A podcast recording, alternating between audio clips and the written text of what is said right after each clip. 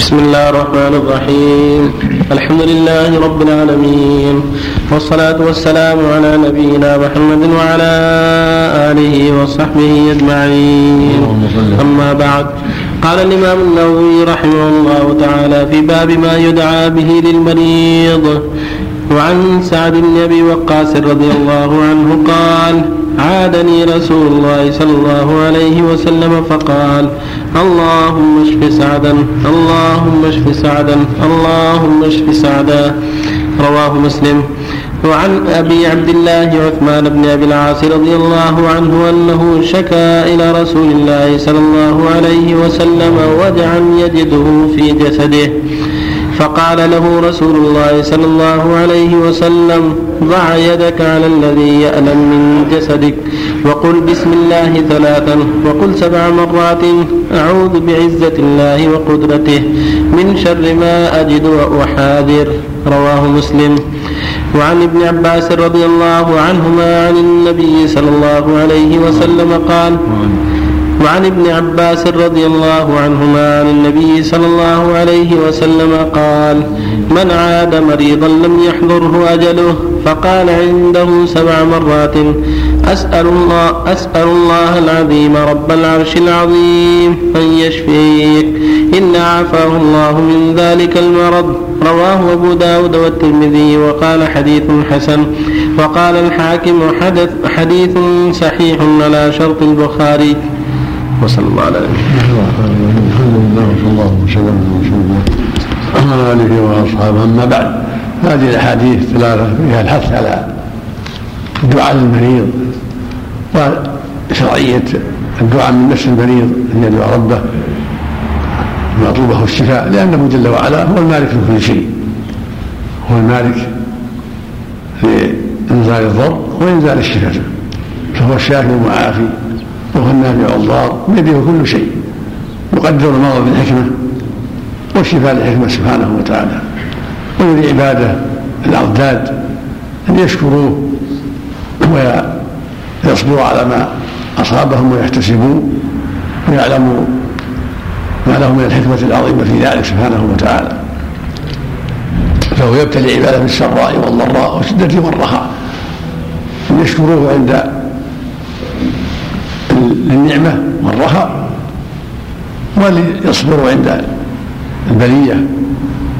ولهذا في الحديث الصحيح يقول النبي صلى الله عليه وسلم عجبا لأمر المؤمن إن أمره كله له خير. وليس ذلك لأحد إلا المؤمن. إن أصابته سراء شكر فكان خيرا له وإن أصابته ضراء صبر فكان خيرا له.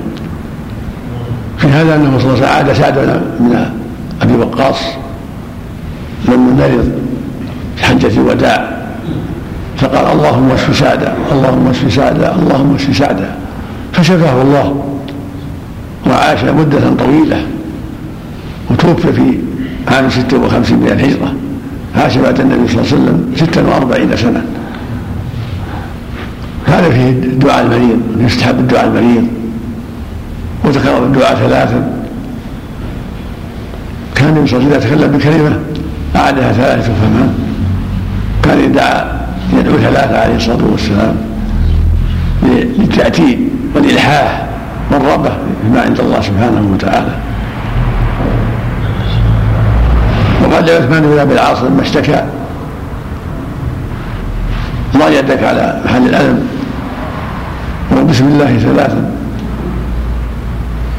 أعوذ بعزة الله وقدرة شر ما أجد وهو سبع مرات. هذا من أسباب الشفاء. كل إنسان إذا تعلم شيء من جسده يد أو رجل أو غير ذلك يضع يده على محل الألم ويقول بسم الله بسم الله بسم الله يعني ثلاث مرات.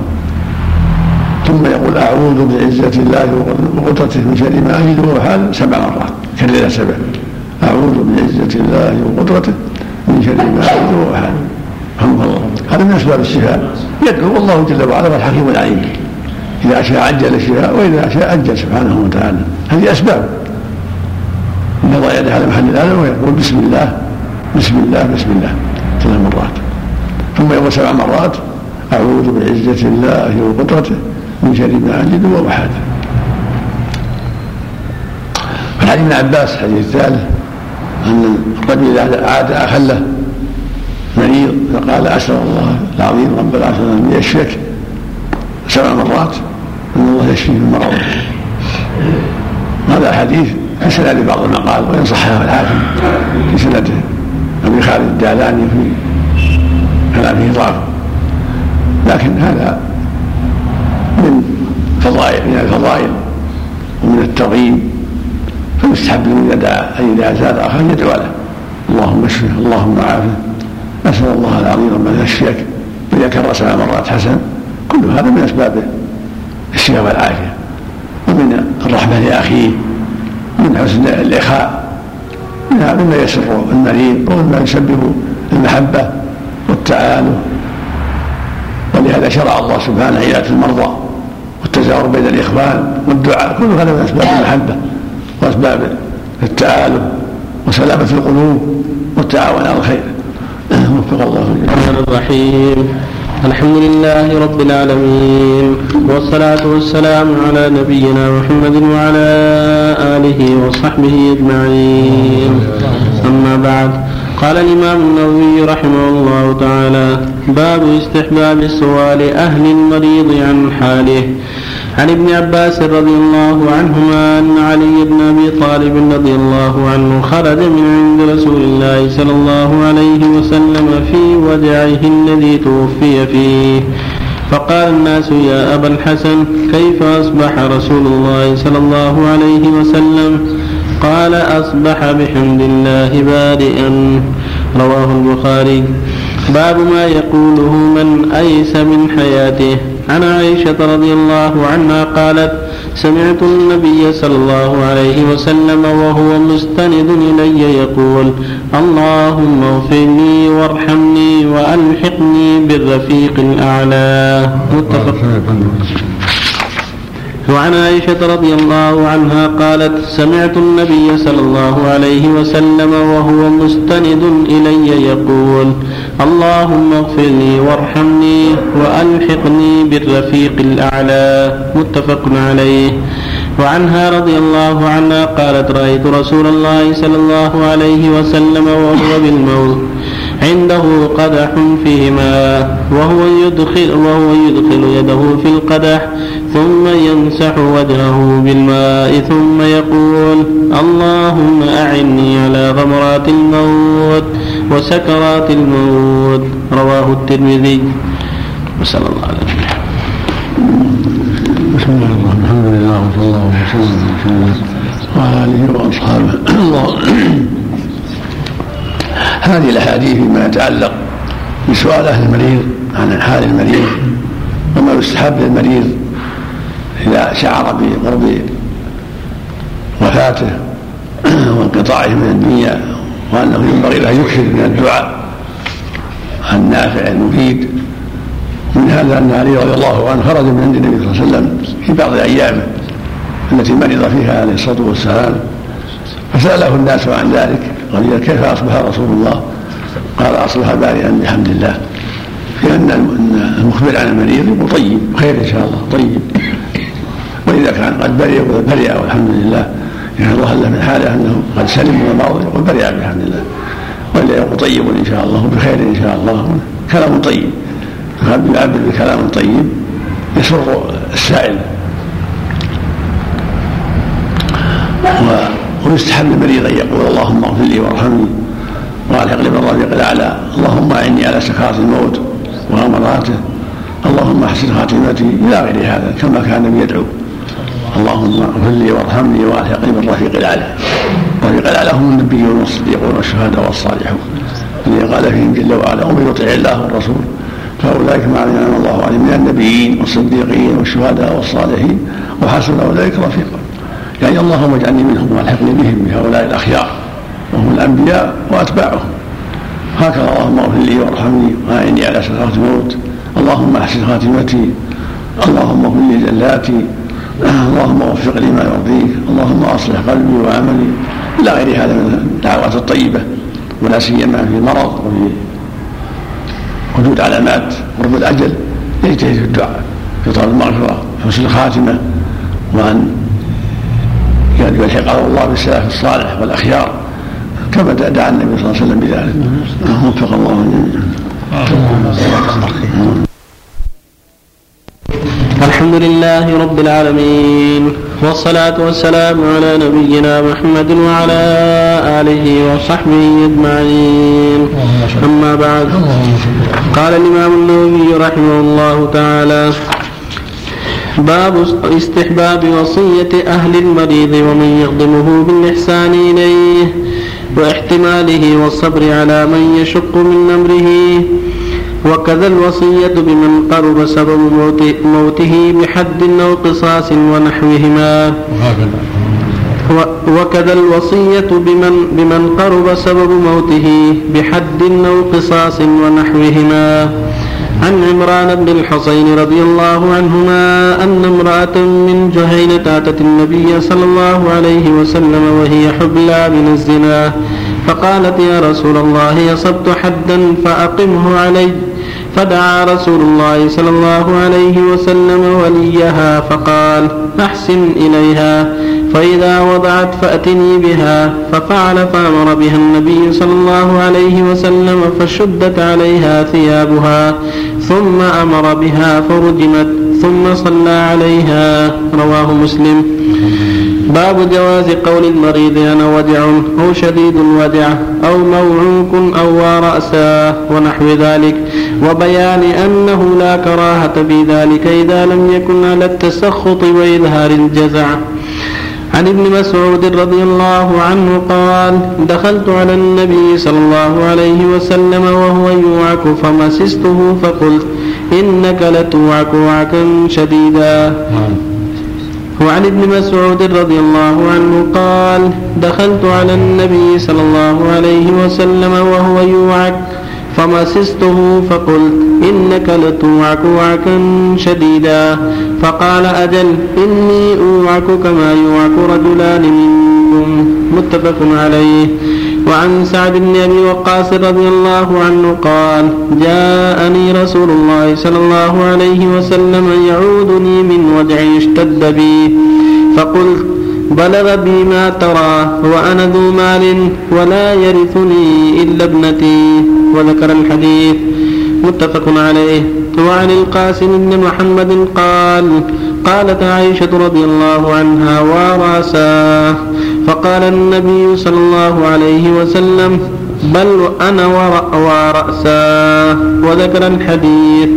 رواه البخاري. صلى الله وسلم. الحمد لله.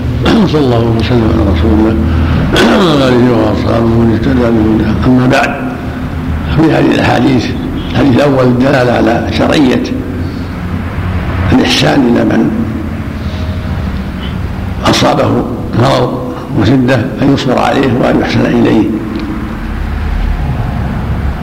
والوصية بالتوبه النصوح والاستقامة لمن اشتد مرضه. أو دنا أجله بحد أو قصاص أو نحو ذلك حتى يختم حياته بالخاتمه الحسنة بالتوبة الصادقة والعمل الصالح.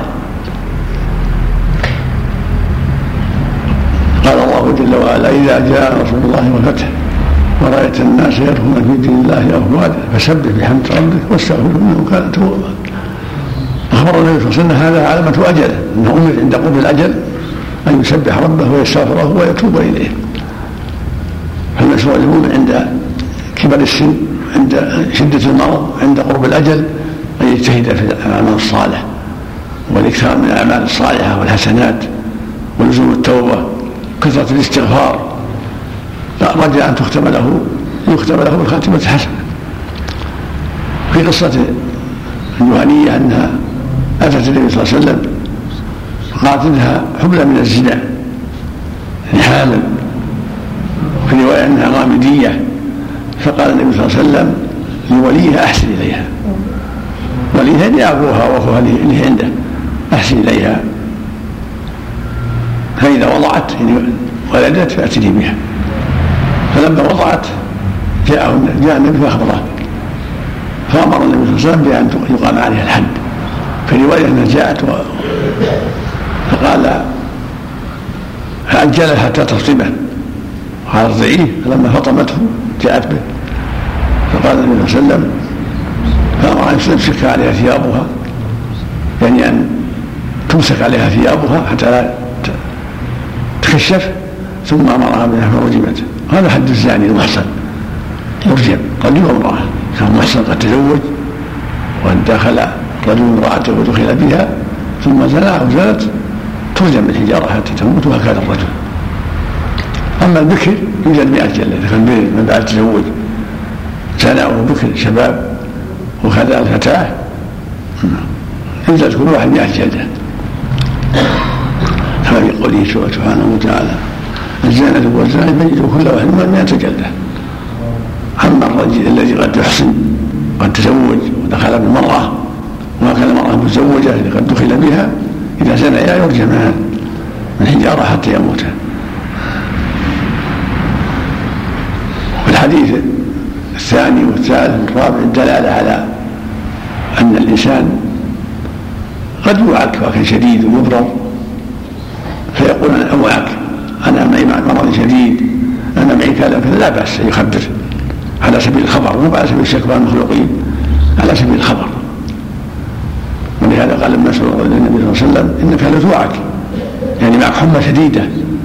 فقال النبي صلى الله عليه وسلم نعم. أن لو أكبر يوعك رجلين منكم. يعني تصيب الحمى تشد عليه مثل حمى اثنين منكم يعني يعني يضاعف عليه البلاء عليه الصلاة والسلام. ولهذا في الحديث الصحيح يقول أشد الناس بلاء الانبياء ثم الصالحون ثم الامثل فالامثل فالانبياء اشد الناس بلاء ومصائب عليهم الصلاة والسلام حتى تعظم أجورهم وترفع درجاتهم ويكون قدوه لغيرهم. في الحديث قصة سعد بن وقاص قال يا رسول الله اشتد مرضي في حاجة الوداع اشتد بالمرض واستفتاه في الوصيه فدل على يجوز أن تقول اشتد مرضي معي مرض شديد لا بأس أن تخبر بهذا على سبيل الخبر.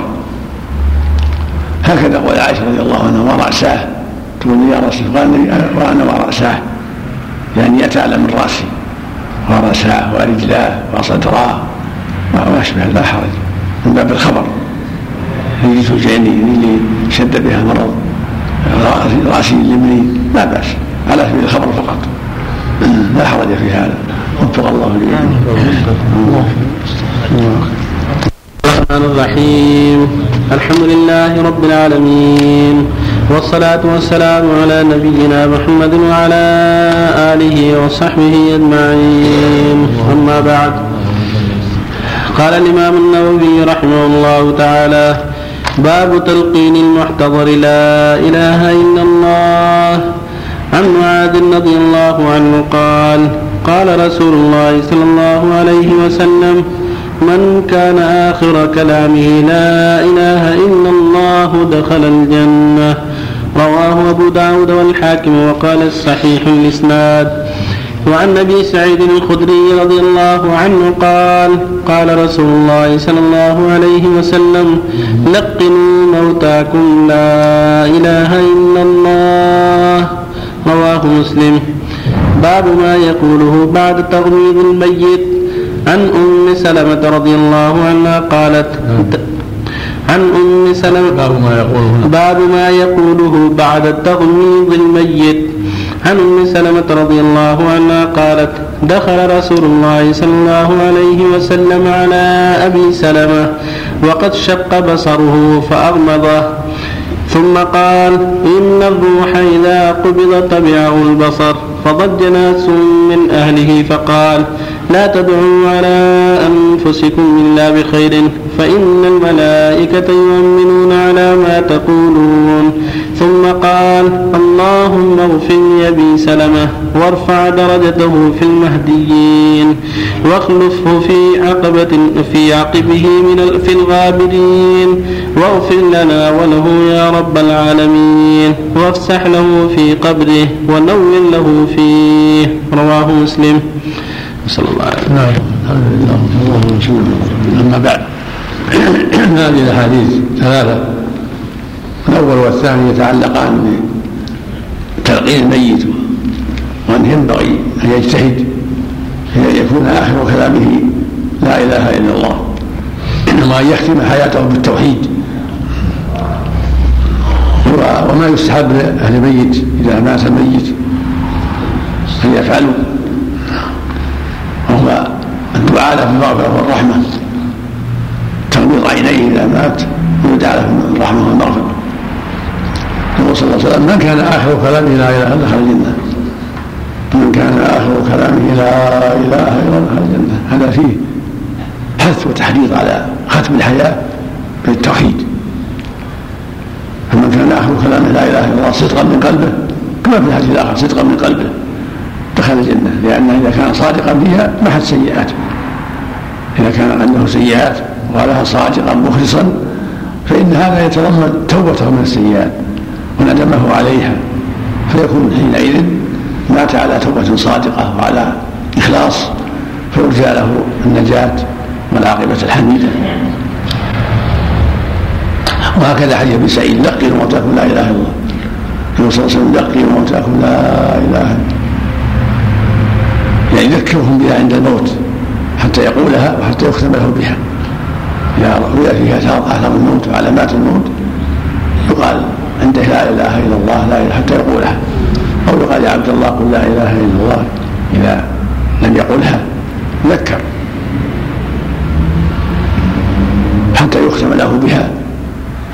فمن كان, فمن كان آخر كلامه هذه الكلمة العظيمة عن صدق وإخلاص وإيمان كان من أهل السعادة والجنة. نسأل الله لنا ولكم التوفيق والهداية. أما ما يقول ما أهل الميت فإن السنة لهم بعد تموت الميت أن يدعو بالمغفرة ولهم. كما قال لأبي سلمة لما مات أبو سلمة دخل عليه وقد شق بصره. يعني فتح بصره. صاعدة الروح قد خرجت الروح. قال إن الروح إذا قبض تبعه البصر. يتبعه ينظر أين يذهب. ثم قال اللهم لما ضجوا يعني شعروا بأنه مات ضجوا قال لا تدعوا نفسا إلا بخير. النبي عليه الصلاة والسلام نصحهم وأوصاهم. قال لا تدعوا نفسا إلا بخير. فإن الملائكة تؤمن على ما تقولون. ما يقوله الناس عند المصيبة إن دعوا بخير ومن عملت عليه وبشر كذلك. فينبغي لأهل الميت أن يدعوا بالخير ويترحموا على ميتهم. ويسأل الله لهم حسن العزاء والصبر يتكلمون بكلام طيب. ثم قال عليه الصلاة والسلام بعدما أغمض عينيه قال اللهم اغفر لأبي سلمة وهو زوج ابن سلمة أحد الصحابة المشهورين المهاجرين وارفع درجة المهديين وافتح له في قبره ونور له فيه واخلفه في عقبه. كل اخر وفي الوقت أخرى وفي ولك يا رب العالمين. فالسنه الدعاء للميت وأهله بالمغفره عند الموت. يعزون فيه ويدعى لهم ويدعى للميت بالمغفره والرحمة. وللاحياء بحسن العزاء والصبر والتوفيق لما يرضي الله. وفق الله آمين. أحسن الله إليك يا شيخ. بعض المناطق إذا كان توفى أحد من الناس آه، يكون هناك واعظ بعد الدفن يوعظ الناس في المقابر. ما في بأس ما في بأس. النبي صلى الله عليه وسلم وعظ عند الدفن لما جاء القبر لم يتم جلس وعظ الناس اللهم لو كان بصورة مستقيمة برضه لا بأس به؟ ما في ما في من حضر من أهل العلم. نعم. ذكرهم طيب. الله لا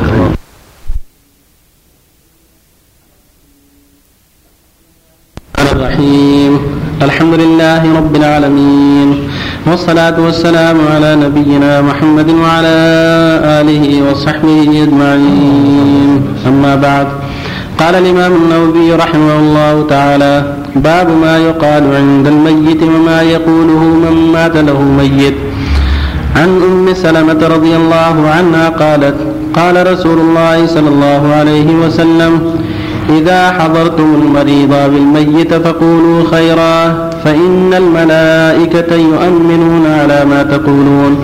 قالت فلما مات أبو سلمة أتيت النبي صلى الله عليه وسلم فقلت يا رسول الله إن أبا سلمة قد مات.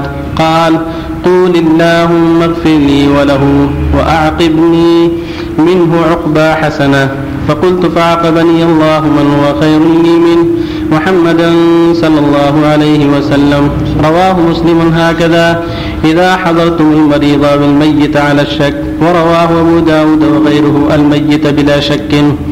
وعنها رضي الله عنها قالت سمعت رسول الله صلى الله عليه وسلم يقول ما من عبد تصيبه مصيبة فيقول إنا لله وإنا إليه راجعون. اللهم أوجبني في مصيبتي واخلف لي خيرا منها. إلا أجره الله تعالى في مصيبته وأخلف له خيرا منها. قالت فلما توفي أبو سلمة قلت كما أمرني الله أمرني قلت كما أمرني رسول الله صلى الله عليه وسلم فأخلف الله لي خيرا منه رسول الله صلى الله عليه وسلم. رواه مسلم. وعن أبي موسى رضي الله عنه أن رسول الله صلى الله عليه وسلم قال إذا مات ولد العبد قال الله تعالى لملائكته قبضتم ولد ولد عبدي فيقولون نعم فيقول قبضتم ثمرة فؤاده فيقولون نعم فيقول فماذا قال عبدي فيقولون حمدك واسترجع فيقول الله تعالى ابنوا لعبدي بيتا في الجنة وسموه بيت الحمد رواه الترمذي وقال حديث حسن صلى الله عليه وسلم. أما بعد هذه الأحاديث الثلاثة في بيان ما ينبغي أن يقال عند الميت وإذا أصيب عبد مصيبة النبي صلى الله عليه وسلم يأمر أهل الميت ومن حضر الميت أن يقول خيرا فإن الملائكة تؤمن على ما يقول الناس فينبغي من حضر الميت أن يقول خيرا. اللهم اغفر له اللهم ارحمه اللهم أجر مصيبة الأذويين. اللهم أحسن عزاءهم اللهم ارزقهم الصبر والاحتساب. اللهم عوضهم خيرا منه وما أشبه هذا من الكلام الطيب. وهم يقولون المصابون يقولون إنا لله وإنا إليه الحمد لله. إنا لله وإنا إليه راجعون. هكذا يقول المؤمن. إذا أصيب مصيبة إنا لله وإنا إليه راجعون. اللهم أجرني في مصيبتي واخلف لي خيرا منها. كما علم النبي أم سلمة. والله يقول في الكتاب العظيم وبشر الصابرين الذين إذا أصابتهم مصيبة قالوا إنا لله وإنا إليه راجعون. أولئك عليهم صلوات من ربهم ورحمة وأولئك هم المهتدون. في الحديث لا يقول أحدكم المؤمن يقول صلى الله عليه وسلم المؤمن القول خير واحد من طيب كل خير. احرص على ما فمستعن بالله ولا تعجزن. فان أصابك شيء فلا تقول لو اني فعلت كذا وكذا. لو اني فعلت لكان كذا وكذا. ولكن قل قدر الله ما شاء لم تفتح عمل الشيطان. فالإنسان يقول إنا لله وإنا إليه راجعون. قدر الله ما شاء. الحمد لله رب العالمين. وإذا كملتم اللهم اغفر له. اللهم ارحمه. اللهم آجني في مصيبتي وأخذ خيرا منها. الله يعوضه خيرا من ذلك. ولما مات أبو سلمة أخبرته سلمة النبي صلى الله عليه وسلم بموته قال قولي اللهم اغفر لي له. اللهم اغفر لي له وأقم منه أربع حسنة فعقب الله ام سلمه النبي عليه الصلاة والسلام. هو خير من أبي سلمه هكذا يستحب اللهم قال اللهم اغفر لي وله. اللهم اعقم منه فاقبل حسنه في اللفظ الآخر يقول صلى الله عليه وسلم ما من عبد مصاب بمصيبة. فيقول إنا لله وإنا إليه راجعون. اللهم اجدني في مصيبتي واخلفني خيرا منها. إلا أجره الله في مصيبته. وأخلف له خيرا منها.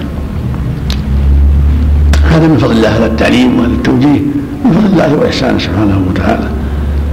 وحديث ابي موسى إذا قبض ولد العبد يقول الله الملائكة قبضتم ولد عبدي فيقول نعم.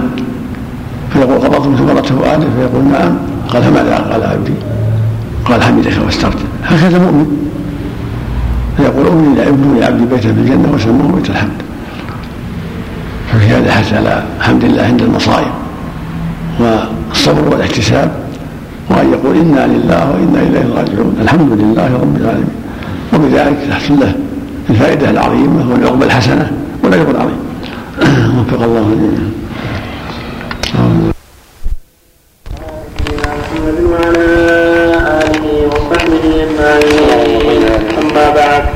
قال الإمام النووي رحمه الله تعالى في باب ما يقال عند الميت وما يقوله من مات له ميت وعن أبي هريرة رضي الله عنه أن رسول الله صلى الله عليه وسلم قال يقول الله تعالى ما لعبد المؤمن عندي جزاء إذا قبضت صفيه من أهل الدنيا ثم احتسبه إلا الجنة. رواه البخاري.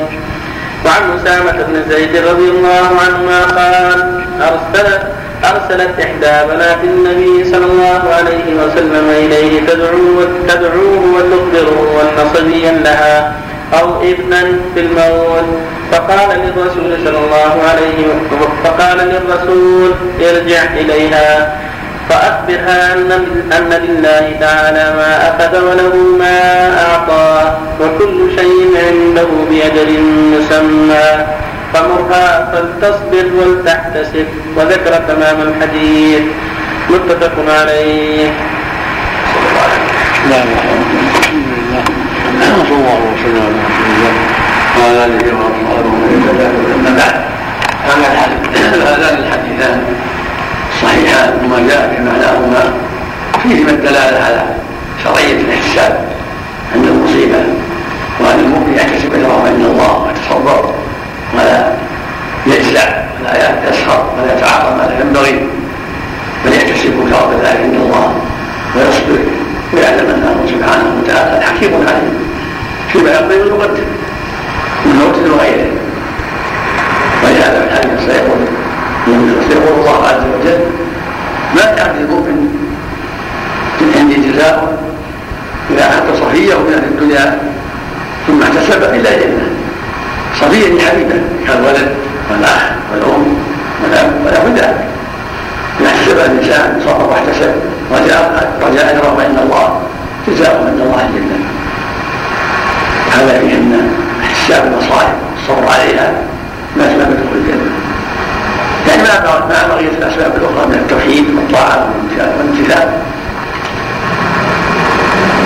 ليس معنى أن احتسبه على غير الدين فعلا مقصود يعتذر مع قيامه بما وجب الله عليه ترك ما حرم الله عليه المقصود ان احسان المصيبه والرضا والصبر وعدم الجزاء وعدم التسخط هذا من جمله الاسباب التي يدعو بها صاحبها الجنه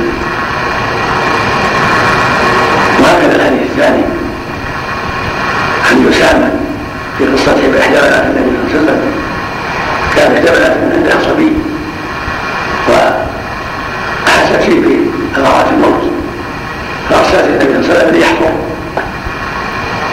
ليحصل لهم فيه التعزيه والتصبر والتحمل اذا حضر عليه الصلاه والسلام فانه الله كله خير فطلبت حضوره ليعزي هذا العيد ويخليها عن المصيبه فقال للرسول الذي ارسلته مندوبا قل لها لله ما اخذ وله ما أعطى. كل شيء له باجل المسلم فلتصبر وتحتسب هذا الشاهد فلتصبر وتحتسب إن تصبر على المصيبه تحتسب ثواب عند ترجو ثواب عند الله جل وعلا. ولا تجزع ولا تقول ما لا ينبغي الجزاء الشكر المخلوقين لا يمكن هكذا تعاطي ما لا ينبغي من شق ثوب رطب الخد الصيدياء كل هذا لا يمكن بل المؤمن يحتسب الاجر عند الله. يستعمل جوارحه فيما شرع الله. ويبتعد حرم في الحديث ان تمام الحديث انها لزمت عليه. قال الرسول ارجع فقل لها إني الزم عليك أن تحق فرجع إليه. قال يا رسول انها تلزم عليك إلا تحق فقام عليه الصلاه والسلام توجه اليها هذا من خلقه العظيم الكريم من حلم وصبر واحتساب وتواضع عليه الصلاة والسلام. لما لزمت عليه بنته قال بعض الصحابة سعد بن عبادة والجماعة. فلما اتوا إلى منزلها إلى الصبي نفسه تعب. عند الخروج. يعني قد قاربت خروج الخروج من جسده فلما رأى النبي صلى الله عليه وسلم وفيه الموت جمعت عيناه عليه الصلاه بكى فقال له سعد بن عباد يا رسول الله تبكي قال إنها رحمة. إنما يرحم الله من عباده الرحمة. من كان يبكي عند المصيبة. غير غير احد رحمة. أو لم يكن يضحك المصيبة لها لها خطر ولها أثر من المسلم والموقف أثر. فإذا وجد دمعت عيناه وبكى لا بأس. مثل ما قص الرسول في وقت إبراهيم. ما كان إبراهيم. قال أنا يوسف وقال أحسن. ولا نقول إلا ما يوفق وإن في فراقه إلى إبراهيم لمحزون وقال في حديث آخر. خاطب الصحابة. اعلموا أن الله لا يؤاخذ بذنب العين ولا بحزن القلب وانما يؤاخذ بهذا وأشعر من اللسان أو يرحم يعني خطر اللسان تكلم الطيب هو سبب الرحمة. ويتكلم بالخبز فهو سبب الشقاء سبب الغضب ولهذا دمعت عيناه لما راى الصبي في في السياق دمعت عيناه وبكى فقال له سعد ما هذا يا رسول الله؟ قال إنها رحمة. وإنما يرحم الله عباده الرحمه فدل على أن البكاء عند من غير صراخ غير نياحه لا باس ولا حرج فيه وانما المحرم النياحه وفي الصوت أو شد الثوب أو نصب الخد أو حسب التراب هذا هو المنكر اما كنت تتبع عينه يحزن من آدم من فوق ابن آدم يتاثر بالموت موت موت القصة الحديث يتاثر لكن يتحمل نفسه ويحتسب ولا يقول ولا يفعل الا ما أجل له الشر آمين الشيخ أحسن الله إليك. إذا كان إنسان ينصح الناس مثلا أو يتكلم في الدين وقال مثلا الأمر بالنسبة بالنسبة بالنسبة بالنسبة الأمر آه، بين الأمر من الله سبحانه بين الكاف والنون. يعني إذا قال كن فكان. كلمة يعني أمر الله بين الكاف والنون. هذه الكلمة. هل فيها نهي؟ إنما أمر شيء يقول كن فيكون نعم. يعني ما فيها ما فيها نهي. يمكن يقول الأمر بين الكاف والنون. يعني بقول الله. أي نعم. ما, ما فيها شيء.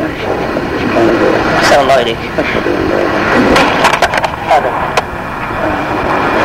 أيضا سؤال آخر الشيخ هل هل الإنسان يقول مثلا الشيخ الفلاني الشيخ الفلاني فلاني مثلا بجلالة قدره أو أستاذ الفلاني بجلالة قدره. هذا إيه ما فيها شيء. ما فيها شيء. أحسن الله إليك. أحسن الله إليك. السلام عليكم ورحمة الله. جزاك الله خير يا شيخ. الله يحفظك. تقبل منك. بسم الله الرحمن الرحيم. الحمد لله رب العالمين والصلاة والسلام على نبينا محمد وعلى آله وصحبه أجمعين أما بعد قال الإمام النووي رحمه الله تعالى باب استحباب العزلة عند فساد الزمان أو الخوف من فتنة في الدين أو وقوع في حرام وشبهات ونحوها قال الله تعالى ففروا إلى الله إني لكم منه نذير مبين. لا في باب آخر. لا غيره بسم الله. قال قال الإمام النووي رحمه الله تعالى باب استحباب التكثر للمصلين على الجنازة وجعل صفوفهم ثلاثة فأكثر. عن عائشة رضي الله عنها قالت قال رسول الله صلى الله عليه وسلم ما من ميت يصلي عليه أمة من المسلمين يبلغون مئة كلهم يشفعون له إلا شفعوا فيه. رواه مسلم. وعن ابن عباس رضي الله عنهما قال سمعت رسول الله صلى الله عليه وسلم يقول ما من رجل ما من رجل مسلم يموت فيقوم على جنازته أربعون رجلا لا يشركون بالله شيئا إلا شفعهم الله فيه. رواه مسلم.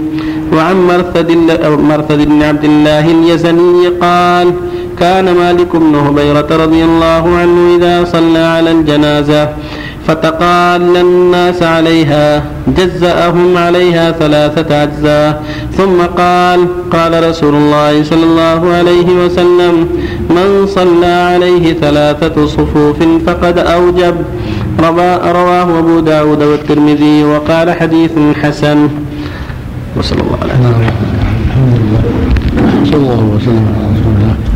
وعلى آله وأصحابه ومن اهتدى أما بعد. هذه الأحاديث الثلاثه تتعلق بكثرة المصلين على الجنازة وأن كثرة المصلين على الجنازة من أسباب تشفيع الله لهم فيها ومن أسباب مغفرة الله لها وسلامتها.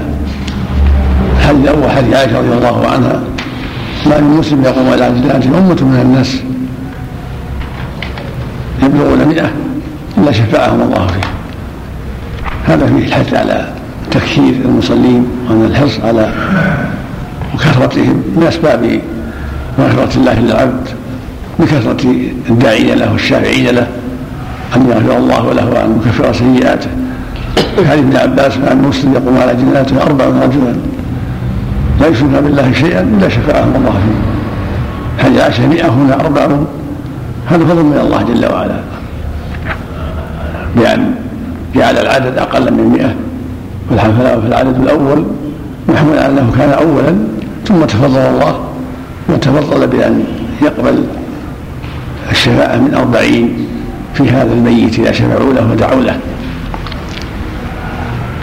فكلما كان كانت الجماعة أكثر صار الأجر أكثر وصار الرجاء في مغفرة الله له أكثر. فينبغي تحري الصلاة على الميت في المسجد الذي يكثر فيه المصلون. رجاء أن ينفعه الله بشفاعتهم ودعائهم. حديث مالك بن هبيرة الصحابي رضي الله عنه كان يجزئ الجماعة إذا قلوا جعلهم ثلاثة صفوف. ويحدث بحديث ما من ميت يقوم على جنازة ثلاث صفوف إلا أوجب. يعني وجبت له المغفرة. وفي حديث جاء في قصة النجاشي أنه صلى عليه صفوف. قال جاء فكنت في الصف الثاني أو في الثالث. الأصل أي هذا أن الجماعة يصلون صفوف. الصف الأول ثم الثاني وهكذا. تم الأول فالأول أما حديث مالك بن هريرة هذا فهذا في سنده ضعف. من رواية ابن إسحاق وقد عنعن فلو صح لكان هذا خاصا بالجنازة لكن في سنده ضعف. والأصل في هذا أن أن المصلين يكملون الأول في الأول. وإذا كانوا مئة أو أربعين أو أكثر أو أقل كل ذلك فيه خير عظيم. لكن تحري الكثرة والحرص على المسجد يكون فيه كثرة يكون هذا أنفع للميت. رجاء أن يشفعهم الله فيه ويقبل دعاءهم. وفق الله الجميع. آمين. بسم الله الرحمن الرحيم. الحمد لله رب العالمين. والصلاة والسلام على نبينا محمد وعلى آله وصحبه أجمعين. أما بعد قال الإمام النووي رحمه الله تعالى باب ما يقرأ في صلاة الجنازة.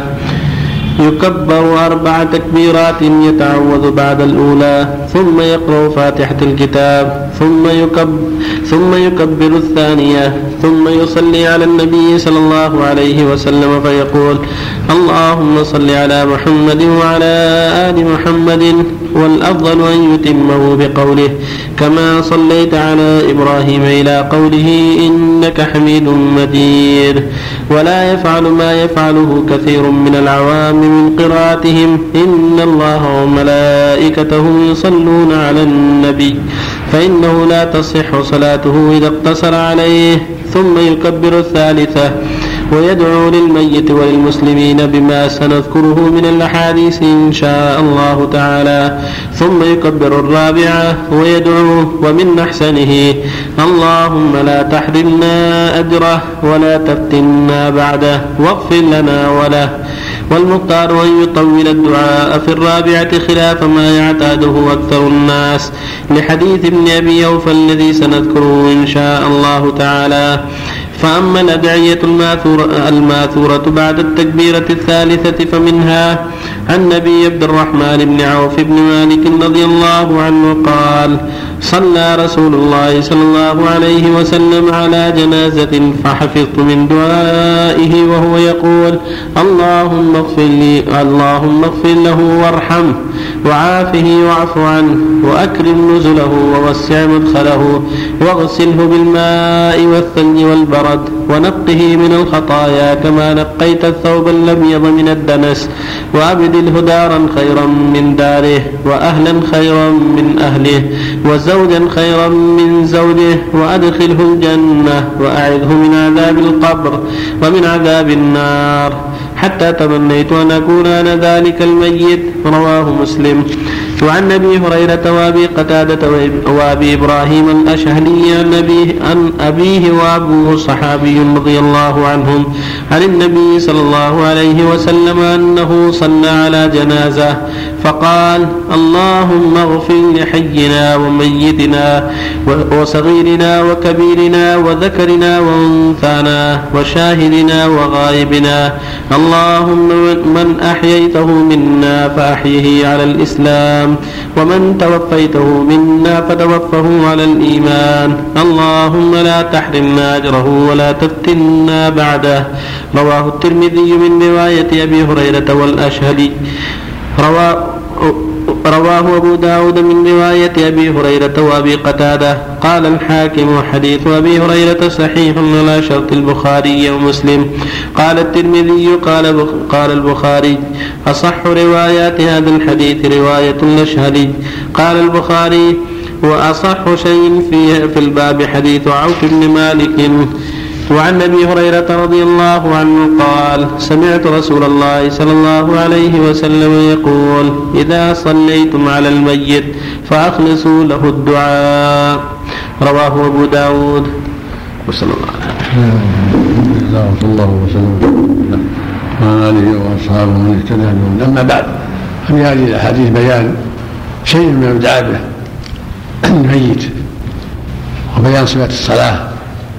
جاءت الاحاديث دالة على أن صفه الصلاة أنه يكبر اربعا. هكذا استقرت الشريعة من فعله صلى الله عليه وسلم. حين صلى على النجاشي حين صلى على قبر بعد ما دفن كبر اربعا. كان ربما كبر خمسة. ويتعوذ بالله من الشيطان يسمي ويقرأ الحمد الفاتحة. وإن قرأ معها زيادة حسن. بعض السور القصيره أو بعض الآيات. مما جاء في ابن عباس انه قرا الفاتحه وقرا معها سوره وقال هكذا السنة. ثم يكبر الثانية فيصلي على النبي صلى الله عليه وسلم. والأفضل عدم الاستفتاح الأولى لأنها صلاة مبنية على التخفيف. الاستفتاح سبحانك اللهم وبحمدك فلا بأس لكن الأفضل تركه لأنها مبنية على التخفيف والتعجيل. فيكبر الثانية ويصلي على النبي صلى الله عليه وسلم. الصلاة الإبراهيمية مثل ما يصلي في الصلاة في آخر الصلاة في الفرائض والنوافل اللهم صل على محمد وعلى آل محمد كما صليت على إبراهيم وعلى آل إبراهيم إنك حميد مجيد. اللهم بارك على محمد وعلى آل محمد كما باركت على إبراهيم وعلى آل إبراهيم إنك حميد مجيد. بأي صفة من الصفات من الصفات الثابتة؟ يكفي ثم يكبر الثالثة فيدعو الميت. يقول اللهم اغفر لحينا وميتنا وشاهدنا وغيبنا وصغيرنا وكبيرنا وذكرنا وأنثانا. اللهم من احيته منا في أهل الإسلام ومن توفيته من توفى الايمان اللهم لا تحرمنا اجر الله بعده اللهم اغفر له وارحمه وعافه واعف عنه واكرم نزله واسلم مدخله وارزقه الماء والثلج والبرد. ونقه من الخطايا من الخطايا كما ينقى الثوب من الدنس اللهم ابده دار خير من داره واهل خير من أهله وإن كان له زوجة وزوجه خير من زوجه اللهم أدخله الجنة واعذه من عذاب القبر ومن عذاب النار. في رواية أخرى وسعه في قبره ونول فيه وإن زاد الدعوات الأخرى فلا بأس. قال عبد مالك لما سمع هذا الدعاء تمنيت أن أكون صاحب القبر. لما سمع هذه الدعوات من النبي صلى الله عليه وسلم. ثم يكبر الرابعة. والصحيح أنه لا يقول شيء بعده يكبر ثم يسكت هنيئة ثم يسلم. ومما ذكره المؤلف من الدعاء بعد الفاتحة الرابعة هو ضعيف رواية عن النبي ضعيفة. الأفضل يكبر رابعة يسكت هنيئة هنيئة ثم يسلم. تسليمة واحدة. كما فعله الصحابة رضي الله عنهم. ولم يقال انه يخالف عليه الصلاة والسلام. ياتي بقية ما جاء في انه وفق الله جميعا. احسن الله إليك يا شيخ. إذا قبل فاتها الصلاة كم يوم المحدد؟ الأقرب شهر وما يقال شهر لأن هذا أكثر ما ورد عن النبي صلى الله عليه وسلم. شهر فقط. يعني صلى على الميت على قبره شهر ما يقاربه. المرأة مثل دعاء الرجل أحسن الله إليك. نعم. مثله قلت اللهم اغفر لها إن عرفنا مرض اللهم اغفر لها. إذا قال اللهم اغفر لها كفى عن الميت شيخ لو كبر خمس الإمام ماذا يقرأ بعد الرابع والخامس؟ ما في ما في دون شيء؟ بسم الله الرحمن الرحيم. الحمد لله رب العالمين والصلاة والسلام على نبينا محمد وعلى آله وصحبه أجمعين. أما بعد قال الإمام النووي رحمه الله تعالى في باب ما يقرأ في صلاة الجنازة. وعن أبي هريرة رضي الله عنه عن النبي صلى الله عليه وسلم في الصلاة على الجنازة. اللهم أنت ربها وأنت خلقتها وأنت هديتها للإسلام وأنت قبضت روحها وأنت أعلم بسرها وعلانيتها. جئناك شفعاء له فاغفر له. رواه أبو داود.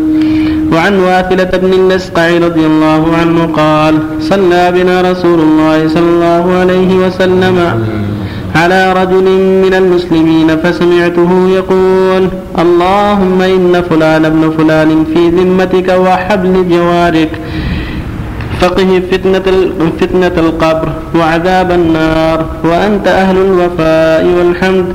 اللهم فاغفر له وارحمه إنك أنت الغفور الرحيم.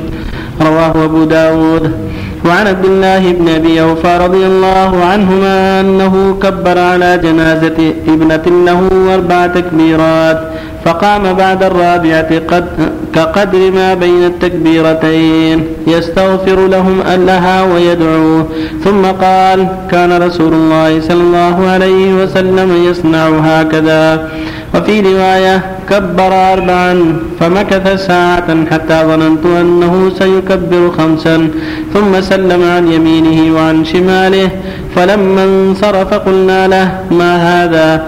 فقال إني لا أزيدكم على ما رأيت رسول الله صلى الله عليه وسلم يصنع أو هكذا صنع رسول الله صلى الله عليه وسلم.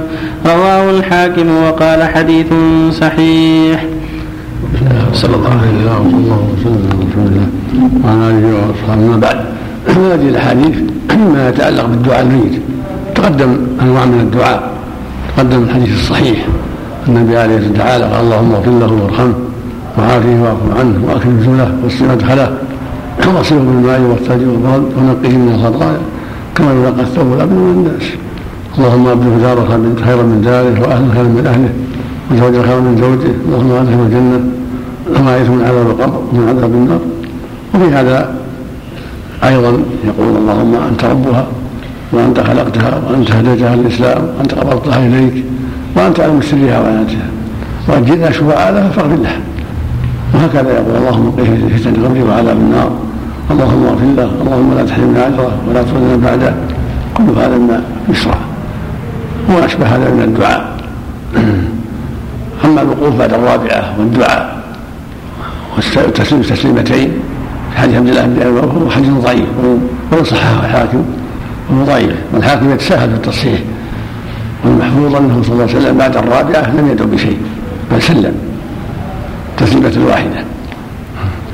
فسكت قليلا ثم سلم كما جاء عن الصحابة رضي الله عنهم التسليمة واحدة في الجنازة والدعاء بعد الثالثة. أما الرابعة ما بعدها شيء. يسكت قليلا ثم يسلم. تسليمة واحدة. هذا هو المشروع. أما تصحيح الحاكم من هذه عبد الله بن فوق فهو ليس في محله في إسناد إبراهيم بن المهاجر وهو ضعيف المقصود أن السنة للمصلين أن يدعو للميت في الثالثة بعد التكبيرة الثالثة. ويحمد ويقرأ الحمد في الأولى ويصلي على النبي في الثانية. أما الرابعة فليس بعدها دعاء ولا قراءة. سكوت قليل ثم السلام تسليمة واحدة. هذا هو الذي عليه أهل العلم. وفق الله جميعا. آمين. أحسن عليك ثم سلم عن يمينه وعن شماله. ضعيف هذه ضعيفة. صح الحاكم نعم طيب. ما علق شيء؟ علق عليه رواه الحاكم وأخرجه ابن ماجه كذلك والإمام أحمد في المسند. وفي سنده إبراهيم الهجري الهجري نعم الهجري نعم. وهو ضعيف لسوء حفظه. نعم. وقد رواه البيهقي بسند صحيح من حديث أبي يعفور عن عبد الله بن أبي أوفى رضي الله عنه. قال شهدته وكبر على جنازة اربعا ثم قام ساعة ثم يعني يدعو. ثم قال أتروني أكبر خمسا؟ قالوا لا. قال إن رسول إن رسول الله صلى الله عليه وسلم كان يكبر أربعا يعني هذا هذا استقرت عليه الشريعة تكفي أربعة. أما زيادة الدعاء فهو غير محفوظة بعد الرابعة أحسن الله إليك يا شيخ. إيه لازم الدعاء هذا يقال من الميت ولا أي دعاء؟ ما ما تيسر. ما تيسر. من الدعاء لكن اللي دعا بالنبي أفضل. أحسن الله إليك. بسم الله الرحمن الرحيم. الحمد لله رب العالمين والصلاة والسلام على نبينا محمد وعلى آله وصحبه أجمعين. أما بعد قال قال الإمام النووي رحمه الله تعالى باب الإسراء بالجنازة. عن أبي هريرة رضي الله عنه عن النبي صلى الله عليه وسلم قال أسرعوا بالجنازة فإن تك صالحة فخير فخير تقدمونها إليه. وإن تك سوى ذلك فشر تضعونه عن رقابكم. متفق عليه. وفي رواية لمسلم فخير تقدمونها عليه. وعن أبي سعيد الخدري رضي الله عنه قال كان النبي صلى الله عليه وسلم يقول إذا وضعت الجنازة فاحتملها الرجال على أعناقهم. فإن كانت صالحة قالت قدموني وإن كانت غير صالحة قالت لأهلها يا ويلها أين, أين تذهبون بها؟ يسمع صوتها كل شيء إلا الإنسان ولو سمع الإنسان لصعق. رواه البخاري. صلى الله عليه وسلم الحمد لله وصلى الله وسلم على رسول الله وعلى آله وأصحابه من اهتدى به. أما بعد هذان الحديثان فيما يتعلق بالاسراء بالجنازة. السنة الاسراء بها. لأنها إن كانت صالحة فإنها تقدم إلى خير وقبرها روضه من رياض الجنة. وإن كانت غير صالحة استراحوا منها. ولهذا قال أسرعوا بالجنازة. يعني في تغسيلها وفي الذهاب بها إلى الصلاة وإلى المقبرة.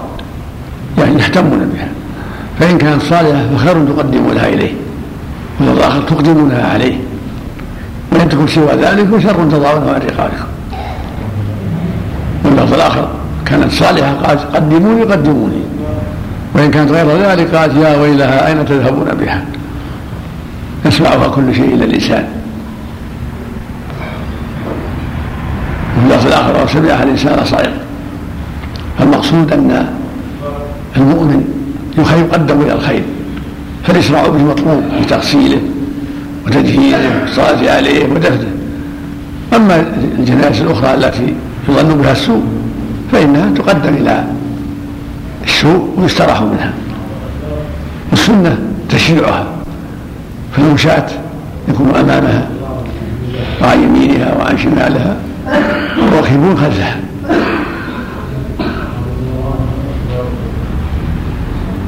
والسنة أن لا يجلسوا حتى توضع في الأرض إذا وضعت جلسوا مسيعون لها السنة أن لا يجلسوا حتى توضع في الأرض. وفق الله الجميع.